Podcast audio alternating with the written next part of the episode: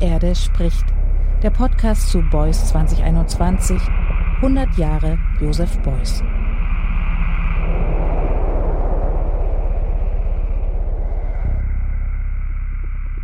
Bei Beuys handelt es sich um eine komplexe Angelegenheit. Stimmt, würde wohl jedermann zugeben und es nicht selten dabei bewenden lassen. So aber nicht Max Czolek.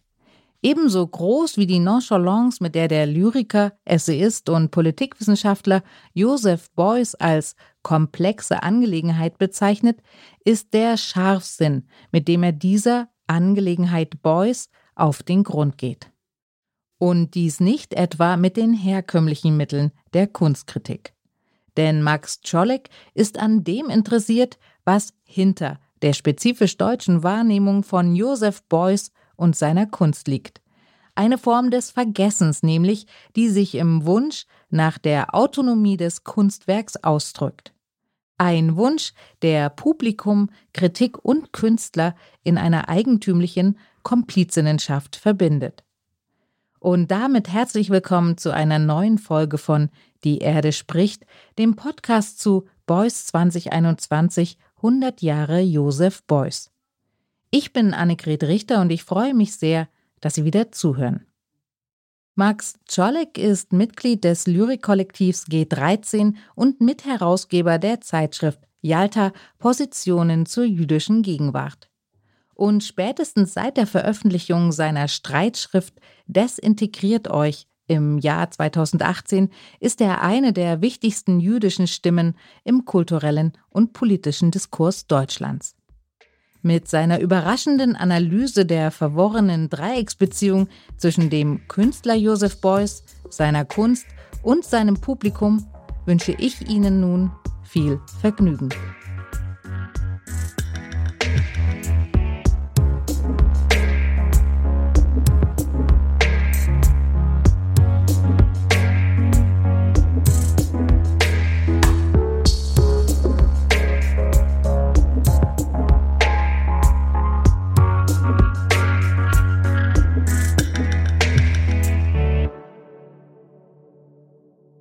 Meine sehr verehrten Damen und Herren, herzlich willkommen zu diesem kleinen kritischen Podcast, dem ich den Titel Boys Will Be Boys, Boys Will Be Deutsch, einige Gedanken über Kunst im postnationalsozialistischen Deutschland gegeben habe. Ich fixiere diese meine Stimme im warmen Frühsommer der vollen Strafmündigkeit des 21. Jahrhunderts. Mein Name ist Max Czolek, ich bin Lyriker und Essayist, und spätestens mit dieser Arbeit auch Podcast-Autor. Schön, dass Sie eingeschaltet haben. Vor einigen Wochen stieß ich in einem kleinen Büchlein des Reklam Verlags zum Thema Kreativität auf folgende Passage. Nicht jeder Mensch soll Künstler, aber keiner soll Sklave sein. Dahinter ist unschwer eine Wendung des deutschen Aktionskünstlers Joseph Beuys erkennbar, der dabei wiederum einen Satz des romantischen Autors Novalis variierte, der dereinst schrieb: Jeder Mensch kann ein Künstler sein. Beuys machte daraus: Jeder Mensch ist ein Künstler. Und das klingt in meinen Ohren erst einmal nach Kitsch. Denn natürlich ist nicht jeder Mensch ein Künstler, wenn man Kunst als ein Feld versteht, auf dem nicht alle Menschen mitspielen dürfen und wo bestimmte Anerkennungsinstanzen urteilen, wer reingelassen wird und wer am Spielfeldrand stehen bleiben muss. Aber das meinte Beuys offenbar nicht. Was meinte Beuys? Verstehen wir es wie der eben schon zitierte italienische Autor Gianni Rodari in der Grammatik der Fantasie, die Kunst, Geschichten zu erfinden, so geht es ihm wie auch Beuys vor allem darum, Kunst als eine Praxis der Freiheit zu verstehen. Die Fähigkeit zur Kreativität macht den Menschen nicht zum professionell arbeitenden Künstler, sondern zu jemandem, der sein schöpferisches Potenzial entwickelt. In diesem Sinn ist jeder Mensch ein Künstler. Beuys sagt das selbst so. Denn dies ist das große Missverständnis, dass wenn, äh, was immer wieder behauptet wird von mir, auch meine ich bösartig und bewusst verstellt wiedergegeben wird. dass wenn ich sagen äh, würde, jeder Mensch ist ein Künstler, ich sagen würde, jeder Mensch ist ein guter Maler. So wird es immer dargestellt. Gerade das war ja nicht gemeint, sondern es war ja schlecht in die menschliche Fähigkeit gemeint, an, jeder, an jedem Arbeitsplatz.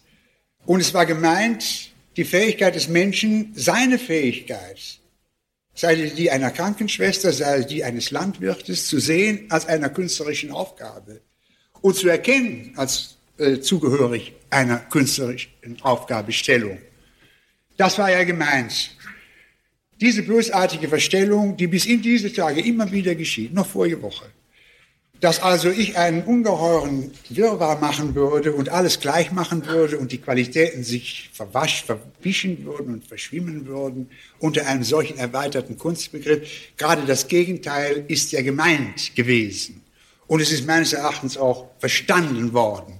Oder wenn es nicht verstanden worden ist, dann ist es auf Ohren gestoßen, die sicherlich eigentlich nicht fähig oder in Positionen sitzen dürfen und in Zeitungen den Menschen etwas äh, etwas berichten äh, dürften. So etwas dürfte eigentlich ja nicht geschehen. Das heißt, es ist ein Chaos in diesem Lande.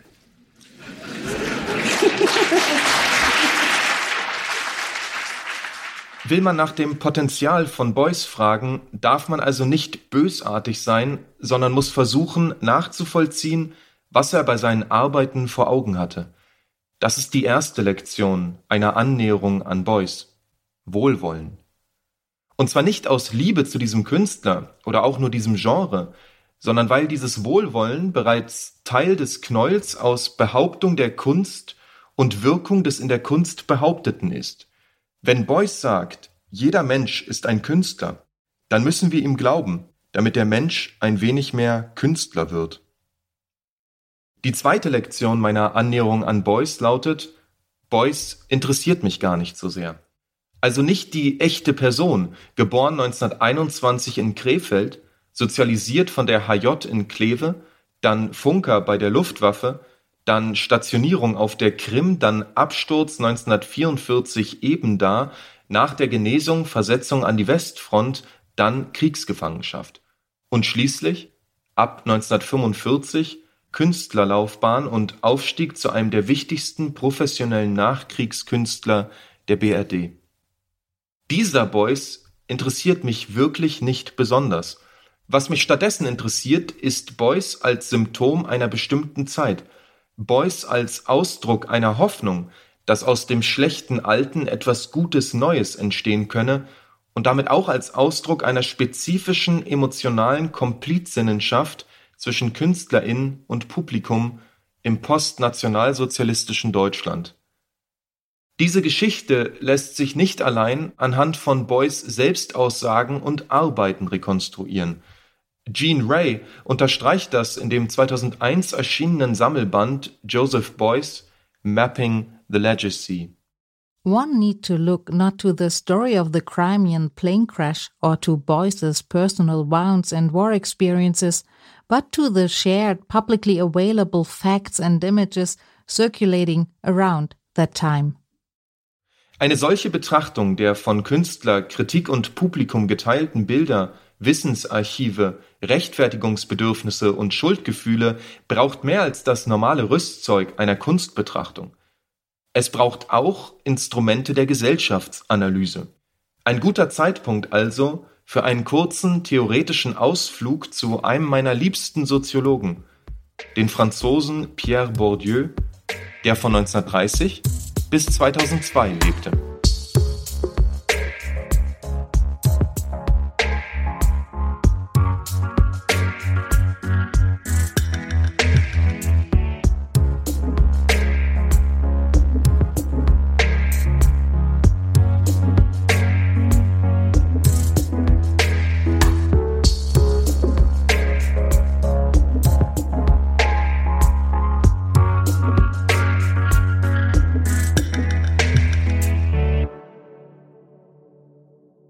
Pierre Bourdieu und ich lernten uns durch meinen Doktorvater und Freund Michael Daxner beim Studium der Politikwissenschaften am Otto-Suhr-Institut an der FU Berlin kennen. Nicht persönlich, mein Studium begann erst 2007, also fünf Jahre nach Bourdieus Tod. aber in der Literatur kann man sicher auf unterschiedliche Weisen begegnen.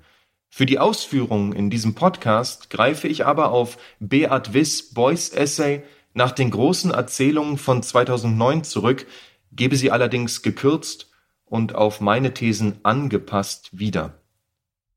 Bourdieu ist bekannt für seine Vermittlung zwischen einer normativen Gesellschaftskritik, also dem Marxismus, und einer positivistischen Soziologie, wie sie in Deutschland zu seiner Zeit etwa Karl Popper vertrat. Ein zentrales Vehikel dieser Vermittlung ist seine Konzeption des Habitus, weil hier die individuellen Eigenschaften eines Subjekts und die gesellschaftlichen Machtstrukturen zusammentreffen. Diese Konzeption entwickelte Bourdieu auch anhand des Essays d'Iconologie (pardon my French) von Erwin Panofsky. Panofsky stammte aus einer alteingesessenen jüdisch-deutschen Familie aus Hannover und gilt als einer der bedeutendsten Kunsthistoriker des 20. Jahrhunderts. In besagtem Essay unterscheidet Panofsky bei der Betrachtung von Kunstwerken zwischen drei Ebenen. 1 dem Phänomensinn, also die unmittelbare Wahrnehmung eines Kunstwerkes. 2. Bedeutungssinn, also jene bewusst im Kunstwerk angelegten Inhalte, die der Rezipient, die Rezipientin entschlüsseln kann. Und 3. Der immanente Sinn oder Gehalt, also jene Schicht von Bedeutung, die das kollektive Unterbewusste ansprechen. Wenn der die BetrachterInnen ein Kunstwerk für gut befinden, dann sei das nicht nur eine Geschmacksfrage, oder vielmehr gerade weil es eine Geschmacksfrage sei, spiele hier der Habitus eine entscheidende Rolle. Denn Geschmack, so Bourdieu ausführlich in seinem Werk Die feinen Unterschiede, sei bereits Ausdruck einer bestimmten gesellschaftlichen Positionierung. Das ist die Pointe des Habitusbegriffs in Bezug auf die Betrachtung von Kunst. Denn während wir jeder, jede einzelne, also auch Sie, verehrte Zuhörerinnen und ich, der Überzeugung sein mögen, unsere Wahrnehmung und unsere Interessen seien individuell, kann Bourdieu zeigen, dass diese individuellen Geschmacksentscheidungen mit einer soziologisch beobachtbaren Regelmäßigkeit auftreten. Und hier liegt für Bourdieu der Schluss nahe, dass es sich dabei um den Ausdruck einer gesellschaftlichen Struktur handelt, die sich uns eingeschrieben hat. Und diese individualisierte Struktur nennt Bourdieu Habitus. Insbesondere in Bezug auf das postnationalsozialistische Deutschland ist diese Einsicht von entscheidender Bedeutung, denn nochmal mehr als an anderen Orten gilt hier doch, dass man die Zugehörigkeit zu einem Kollektiv weit von sich weist ohne dass diese Zugehörigkeit allerdings seine Virulenz verliert. Dieser postnationalsozialistische Habitus lässt sich am politischen Heimatbegriff wie auch an Fußballwettbewerben, insbesondere der Weltmeisterschaft 2006, gut nachvollziehen.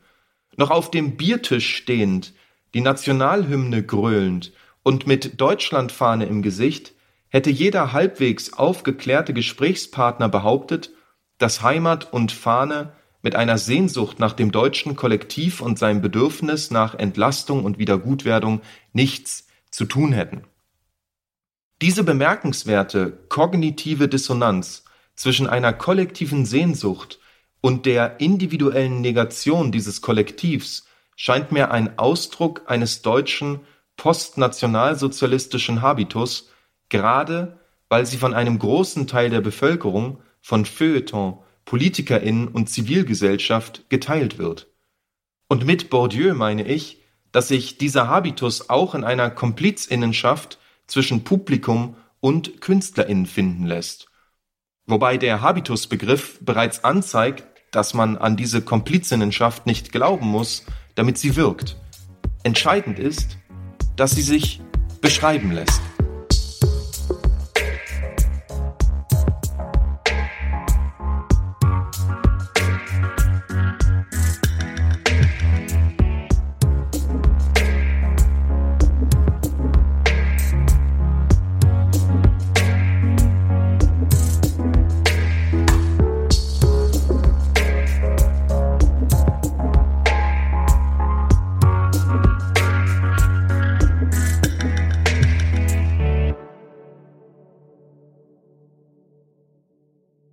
Ich habe vollstes Verständnis, falls Sie, verehrte ZuhörerInnen, mir bis hier nur mit Mühe folgen konnten. Bei Beuys handelt es sich um eine komplexe Angelegenheit und ich kann Ihnen nicht versprechen, dass es von hier ab leichter wird. Was ich Ihnen aber sagen kann, ist, dass ich jetzt in der Gegenwart 2021 ankomme und damit an einem Punkt, der Ihnen vertrauter sein mag als die Theorien eines jüdischen Kunsthistorikers, eines französischen Soziologen und ihre Anwendung auf die Jahrzehnte westdeutscher Geschichte nach 1945. Ich möchte direkt einsteigen mit einem Gespräch, welches ich am 18. Juni 2021 mit der Autorin Theresia Mora auf Einladung des Deutschlandfunks Kultur führte. Moderiert wurde das Ganze von Joachim Scholl und ich danke an dieser Stelle für die Möglichkeit, den folgenden Auszug zu verwenden. Die Lesart im Deutschlandfunk Kultur unserer Reihe muss literaturpolitisch sein. Heute mit diesen Gästen, den Schriftstellern Max Czolek und Theresia Mora. Schreibe so, dass die Nazis dich verbieten würde. Das ist eine Essay-Überschrift von Ihnen, Herr Czolek. Vorhin haben Sie sie schon gespoilert, diesen knalligen Satz. Ist das so Ihr Selbstverständnis als Schriftsteller? Naja, also ich komme dahin ja in, in, gerade in diesem Essay auch und in dem Band Gegenwartsbewältigung, der letztes Jahr erschienen ist, über eine bestimmte Analyse von man könnte es nennen, Poetologien oder Literaturverständnissen. Und da fällt mir einfach auf, dass nach 1945 ähm, es, es doch zwei Tendenzen gibt in der deutschen Literatur. Eine, die probiert, mit Sprache ein neues, besseres Deutschland zu bauen und eine, die sehr viel stärker auf Kontinuitäten ähm, scharf stellt. Und das ist vielleicht nicht ganz zufällig auch eine, die sich tendenziell in jüdische und nicht jüdische Autoren einteilt. Und diese Art von, sagen wir mal, Sprache als Vergessen oder Sprache als Neuschöpfung, was, glaube ich, miteinander zusammengeht. Man kann nur Utopien in Sprache wirklich, wenn man sozusagen ihre historischen Abgrund äh, von sich weghält. Das fällt ja nicht nur mir auf, sondern zum Beispiel auch Fritz J. Radatz in einem Essay, was er in den 70er Jahren veröffentlicht hat, mit dem Titel Wir werden weiter dichten, bis alles um uns in Scherben fällt. Und da schaut er sich an, auf welche Weise DichterInnen der Weimarer Republik in der Nazizeit ohne Unterbrechung eigentlich und ohne größere Störung weitermachen konnten mit ihrer Dichtung wieder vor und dann auch nach 45 nahtlos in den Nachkriegsliteraturbetrieb einsteigen konnten und sagt dann, okay, offensichtlich ist in deren Poetologie tatsächlich kein Widerstand, keine Widerständigkeit für die wechselnden politischen Systeme, so dass sie im Faschismus die gleichen Gedichte schreiben können wie in der Weimarer Republik oder in der post-45er westdeutschen Demokratie. Und das, glaube ich, das hat mich nachdenken gemacht und darüber kam ich zu einem Konzept, der, was, was wir dann als wehrhafte Poesie bezeichnet haben und dem Versuch, Widerständigkeit und Literatur mhm. näher aneinander zu rücken und damit auch zu dem Satz, schreibe so, dass die Nazis dich verbieten würden. Wehrhafte Poesie beschreibt also, ganz knapp gesagt, eine Poetologie, die davon ausgeht, dass Kunst eine Verantwortung für die Gegenwart hat. Eine solche Vorstellung vermag auch 2021 noch starke Emotionen auszulösen. Das unterstrichen auch die vielen Kommentare, die nach Veröffentlichung des Gesprächs auf den Social-Media-Kanälen des Deutschlandfunks Kultur einsetzten. Auf Instagram alleine waren es 116 Stück, die meisten davon ablehnend. Der zentrale Begriff, mit dem diese Ablehnung gerechtfertigt wurde, war die Kunstfreiheit. Nun bin ich als ausgebildeter Politikwissenschaftler vielleicht von Hause aus misstrauisch, wenn etwas als durchweg positiv und gut behauptet wird. Und misstrauisch heißt in diesem Fall, ich schaue genauer hin. Es sollte beispielsweise klar sein, dass der Begriff der Freiheit sehr unterschiedliche Bedeutung annehmen kann. Als liberale Vorstellung des Laissez-faire, als Freiheit von staatlicher Verfolgung, als Freiheit von Verantwortung für die Gegenwart und so weiter. Damit möchte ich darauf verweisen, dass es nicht genügt, Kunstfreiheit zu sagen, ohne weiter zu spezifizieren, was genau man damit eigentlich meint. Ist es die Freiheit von staatlicher Verfolgung? Da bin ich absolut und sofort dabei, mit auf die Straße zu gehen und für das Recht auf freie Meinungsäußerung zu streiten und auch zu kämpfen. Ist es die Freiheit von Verantwortung für die Gegenwart, sieht die Sache schon ganz anders aus. Und hier scheint mir, liegt der Hund oder sollte ich besser sagen, der Hase begraben. Die bis zur Ermüdung wiederholte Behauptung künstlerischer Freiheit oder Autonomie läuft nämlich zumeist auf die doch recht zirkuläre Argumentation hinaus, Kunst darf nicht an den Maßstäben der Gesellschaftskritik gemessen werden, denn sie ist frei. Als Argument wird alles von Nationalsozialismus bis DDR-Zensur angeführt, womit jeweils bewiesen werden soll, was man eben beweisen möchte. Vielleicht erinnern Sie sich noch an die als Gomringer Debatte bekannt gewordene Diskussion um ein Gedicht an der Fassade der Berliner Alice Salomon Hochschule 2017. Die Frage, die damals im Raum stand, lautete, ist es in Ordnung, dass Studierende einer Hochschule für kritische soziale Arbeit darüber befinden, ob ein Gedicht an ihre Fassade passt, in dem ein männlicher Beobachter Frauen bewundert. Der Ehrenpräsident des Penn Deutschland, Christoph Hein, hat in dieser Frage eine eindeutige Meinung, als er die Kritik am Gedicht als barbarischen Schwachsinn bezeichnete. Der Schulleiter solle bitte dafür sorgen, dass seine Studierenden verstünden, dass man echte Kunst nicht mit den Mitteln der Diskriminierungskritik betrachten dürfe. Das würde der Lyrik nicht gerecht. Kunst, so muss man Hein hier verstehen, sei über solcherlei Kritiken erhaben.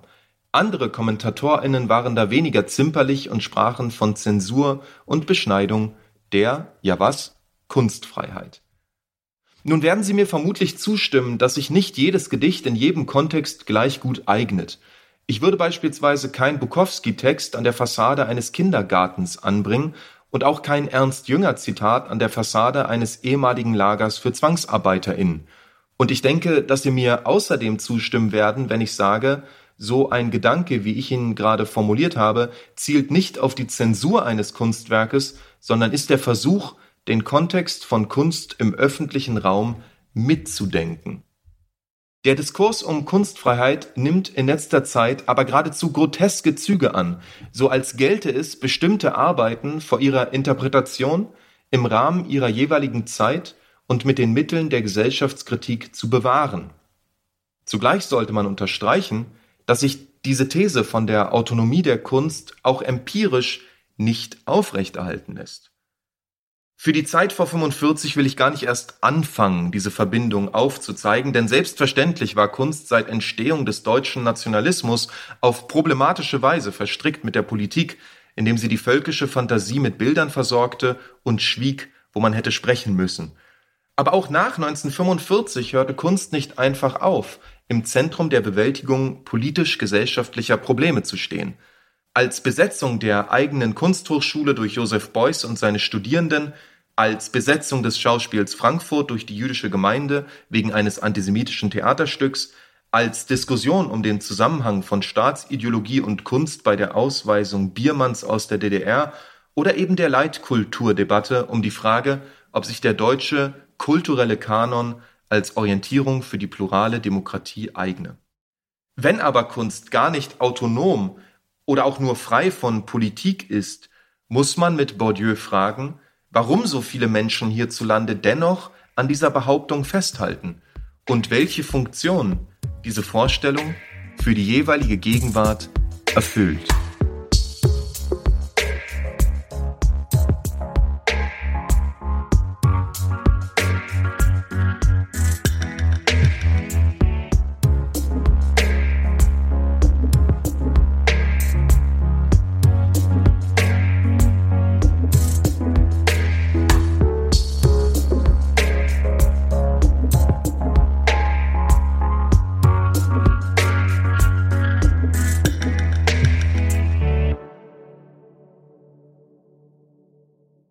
Sind Sie noch da?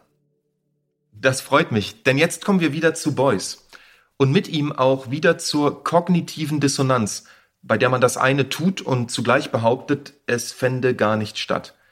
Das nimmt im Falle der Aktionskunst Beuys eine spezifische Form an, bei der die Enthistorisierung der Oberfläche mit einer habituellen Kontinuität einhergeht.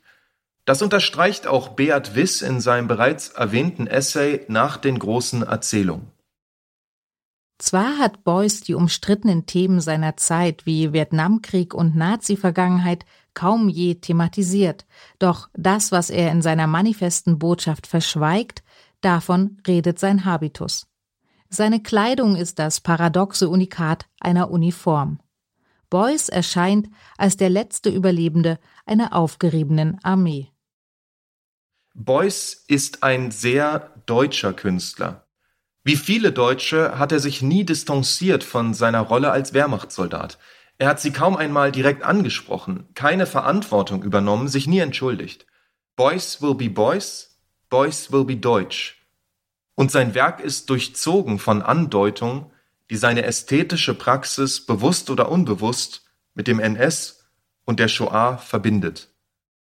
Anlässlich des 100. Geburtstages von Joseph Beuys zeigte der 1948 in Israel geborene Künstler Joseph Sassoon Sema eine Arbeit in Amsterdam. Sie ist eine Reaktion auf Beuys Performance Wie man dem toten Hasen die Bilder erklärt, die am 26. November 1965 in der Galerie Schmela in Düsseldorf stattfand. Das Schwarz-Weiß-Bild von dieser Performance hat mittlerweile ikonischen Status. Beuys sitzt auf einem Hocker, das Gesicht unter einer Maske aus Blatt, Gold und Honig verdeckt und hält den toten Hasen in den Arm. Diesem toten Hasen erklärt der Künstler die Ausstellung, wobei der dafür eine unverständliche Sprache verwendet, die durch die geöffneten Oberlichter der Galerieräume nach draußen zum wartenden Publikum dringen. Zur Bedeutung des toten Tieres sagt Beuys Für mich ist der Hase das Symbol für die Inkarnation, denn der Hase macht das ganz real, was der Mensch nur in Gedanken kann. Er gräbt sich ein, er gräbt sich einen Bau. Er inkarniert sich in die Erde und das allein ist wichtig. So kommt er bei mir vor. Soweit die Selbstaussage des Künstlers. In seiner Amsterdamer Arbeit erweitert Joseph Sassoon Sema diese Liste an Bedeutung, indem er darauf hinweist, dass einer der Codes, welche die Nazis für die Jagd nach Juden gebrauchten, der Begriff Hasenjagd war. Nun ist die Frage, ob Beuys, das Publikum und die Kritik das wussten. Und da würde ich sagen, sie alle konnten es zumindest wissen, wenn sie es wissen wollten. Und das gilt auch für uns heutige. Wie kommt es also, dass weder Beuys noch die zeitgenössische Rezeption noch der Artikel zur Kunstaktion auf Wikipedia noch die meisten gegenwärtigen Deutungen auf die Bedeutung des Hasen in Bezug auf die Judenvernichtung verweisen? Welche Komplizinnenschaft des Sprechens und Schweigens bildet sich zwischen Publikum, Kritik und den Arbeiten des Künstlers Beuys?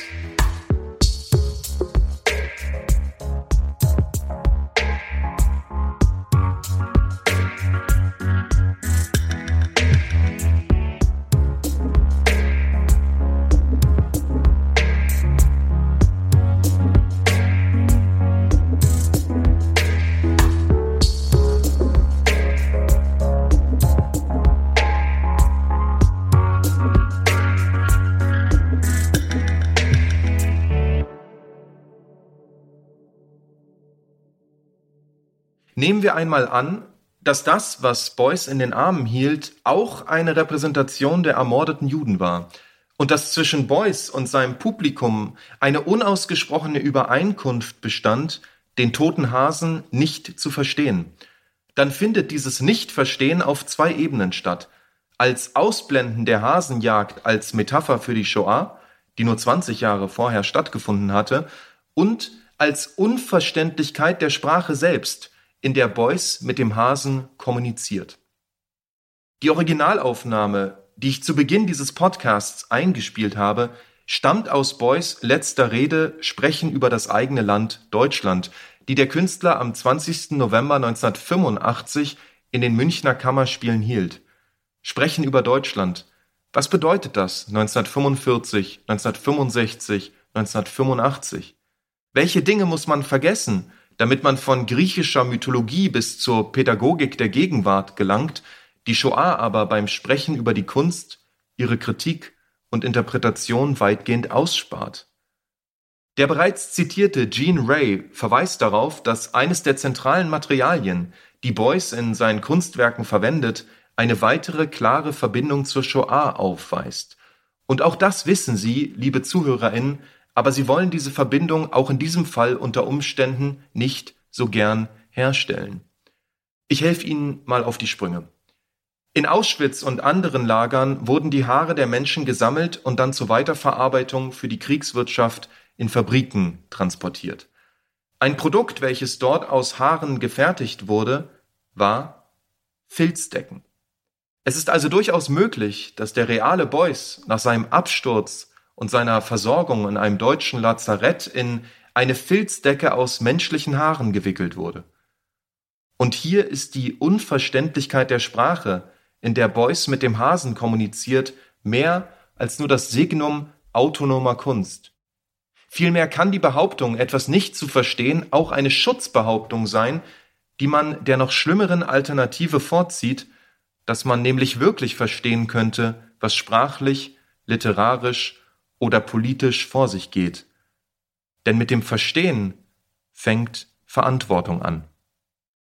Ich halte diese Bereitschaft, Kunst als unverständlich zu bezeichnen, für ein weiteres Charakteristikum postnationalsozialistischer Kunst und ihrer Rezeption. Und dabei denke ich gar nicht zufällig auch an die Interpretation der Gedichte des jüdischen Überlebenden und Dichters Paul Celan, wie oft habe ich erlebt, dass diese Texte als enigmatisch, unverständlich und hermetisch bezeichnet wurden, wenn sie doch konkret von etwas sprachen, was stattgefunden hatte.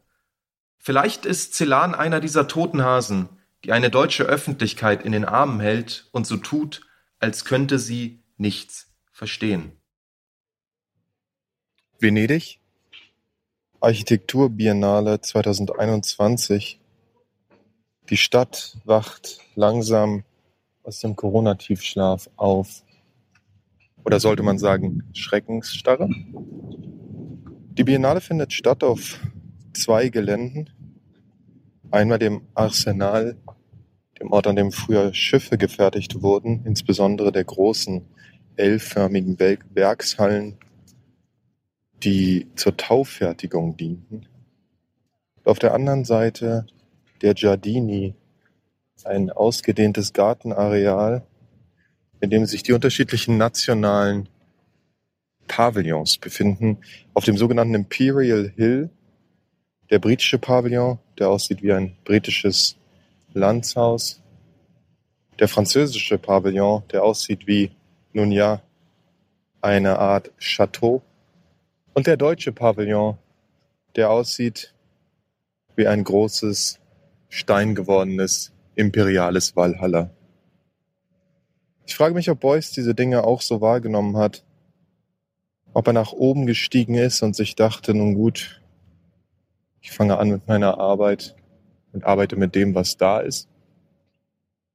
Was es also ausmacht, dieses Sehen von Geschichte und Klischees, und ob dieser Imperial Hill vielleicht mehr aussagt über die Kunst, die dort auftrifft, als es den Gegenwärtigen lieb sein kann. Und damit wieder zurück in die Gegenwart 2021. Die belehrenden Kommentare unter dem Gespräch beim Deutschlandfunk Kultur, aus dem ich Ihnen vorhin einen Mitschnitt vorgespielt habe, sind typisch für den Umgang mit kritischen Gedanken in diesem Land Immer muss man die andere Seite erstmal daran erinnern, dass man das doch schon immer so gemacht habe, wobei die Vermutung im Raum steht, der die Kritikerin habe einfach nicht genug nachgedacht und wisse eigentlich nicht, wovon er oder sie spräche. Aber ob Sie es mir nun glauben oder nicht, ich denke mir meine Gedanken nicht so schnell mal aus, während ich in Blumenbadehose mit einem Cocktail in der Hand und bis zu den Knien im Wasser in den Westindies stehe. Ich mache keine Scherze, wenn ich sage, die Zeiten sind vorbei, in denen man sich auf Kunstfreiheit berufen konnte und damit die Frage nach der Verantwortung der Kunst für die Gegenwart vermied. Das hat auch mit einer veränderten gesellschaftlichen Gegenwart zu tun. Plötzlich sind da nämlich postmigrantische, jüdische, schwarze Stimmen, Stimmen von Sintize und Rominja, von behinderten Menschen, von LGBTQI+. Nicht, dass sie nicht vorher existiert hätten, aber heute sind sie nicht mehr zu überhören und zu übersehen. Im Theater, in der Literatur, in der klassischen Musik, in der neuen Musik, im Hip-Hop, im Film, in der Oper, in der Malerei, in der bildenden Kunst, in der Aktionskunst, im Schauspiel, in der Performancekunst. Sie sind das, was wir deutsche Gegenwartskultur nennen müssen. Die Vorstellung der Freiheit der Kunst von der Verantwortung für die Gegenwart ist Teil einer spezifischen gesellschaftlichen Anstrengung, ein Teil der deutschen Geschichte über die Katastrophe des 20. Jahrhunderts hinaus zu bewahren. Aber diese Rhetorik der Kunstfreiheit und Autonomie kann immer weniger darüber hinwegtäuschen, dass ein guter Teil der Kunst, die in der Gegenwart entsteht, durch ihr Raster fällt. Kurz gesagt, wenn man den Gegenwartsbezug von vornherein aus der Analyse ausschließt, erkennt man ihn auch nicht, wenn er in Form eines Kunstwerkes direkt vor einem steht. Und hier wird deutlich, was ich die ganze Zeit schon sage, dass es autonome Kunst gar nicht geben kann, dass ihre Erfindung vielmehr Ausdruck einer Sehnsucht nach der Freiheit von Verantwortung ist, eine Sehnsucht, die Künstlerin, Kritikerin und Publikum lange Zeit verbannt. Dabei mögen sie tatsächlich geglaubt haben, die Kunst, die sie machten und sahen, sei frei und kontextlos. Das ändert aber nichts daran, dass sie ein Begehren nach einer Gutwerdung verbannt. Wenn nicht Deutschlands, dann zumindest seiner Kunst. Am frühen Nachmittag wird es ruhig in Venedig.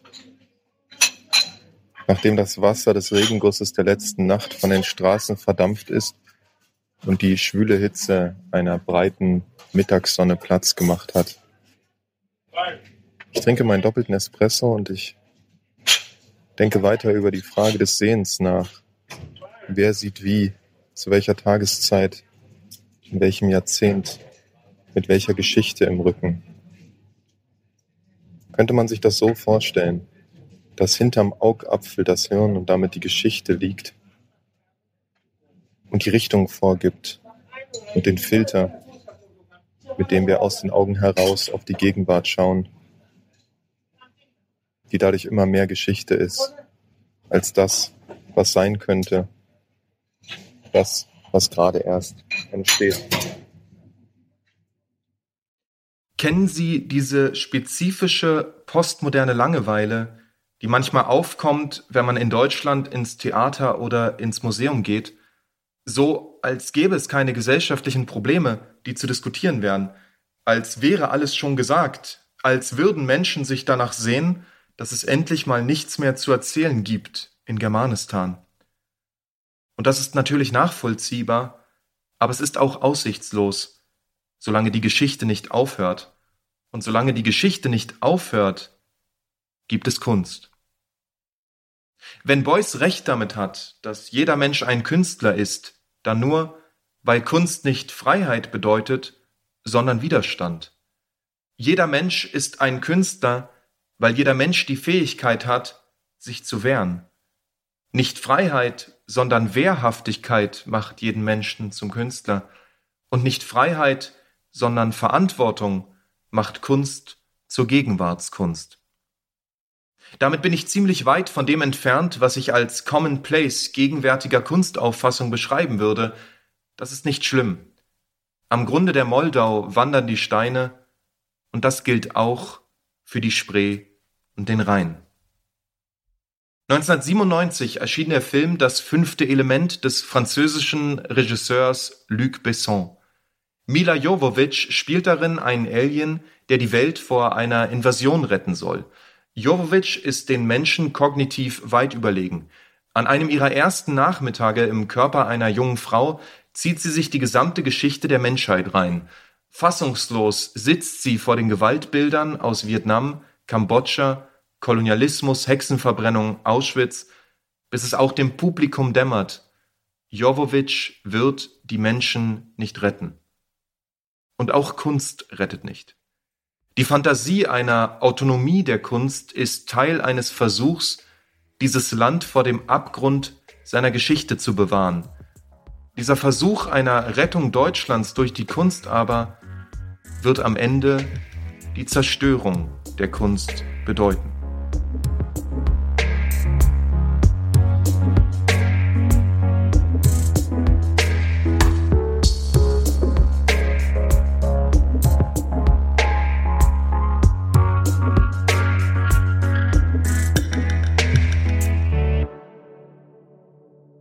Joseph Beuys als Ausdruck der postnationalsozialistischen Hoffnung, dass aus dem schlechten Alten etwas Gutes Neues entstehen könne. Beuys als Ausdruck einer spezifischen emotionalen Komplizenschaft zwischen Künstler und Publikum im postnationalsozialistischen Deutschland. Eine provokante Perspektive, die Joseph Beuys in einem neuen Licht erscheinen lässt, auch die politische Dimension seiner Kunst.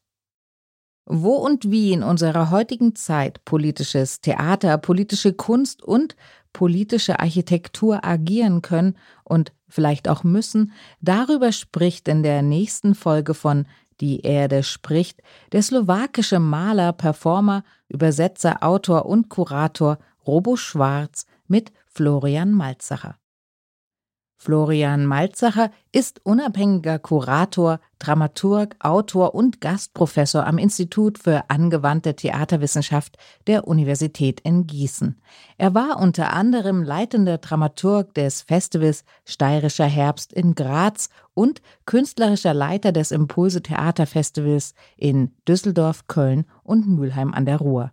Und er hat nicht nur über wegweisende politische Theatergruppen wie Forced Entertainment oder Rimini-Protokoll geschrieben, sondern für letztere auch als Dramaturg gearbeitet. Ich würde mich sehr freuen, wenn Sie bei diesem spannenden Gespräch wieder dabei wären. Die Erde spricht. Der Podcast zu Beuys 2021.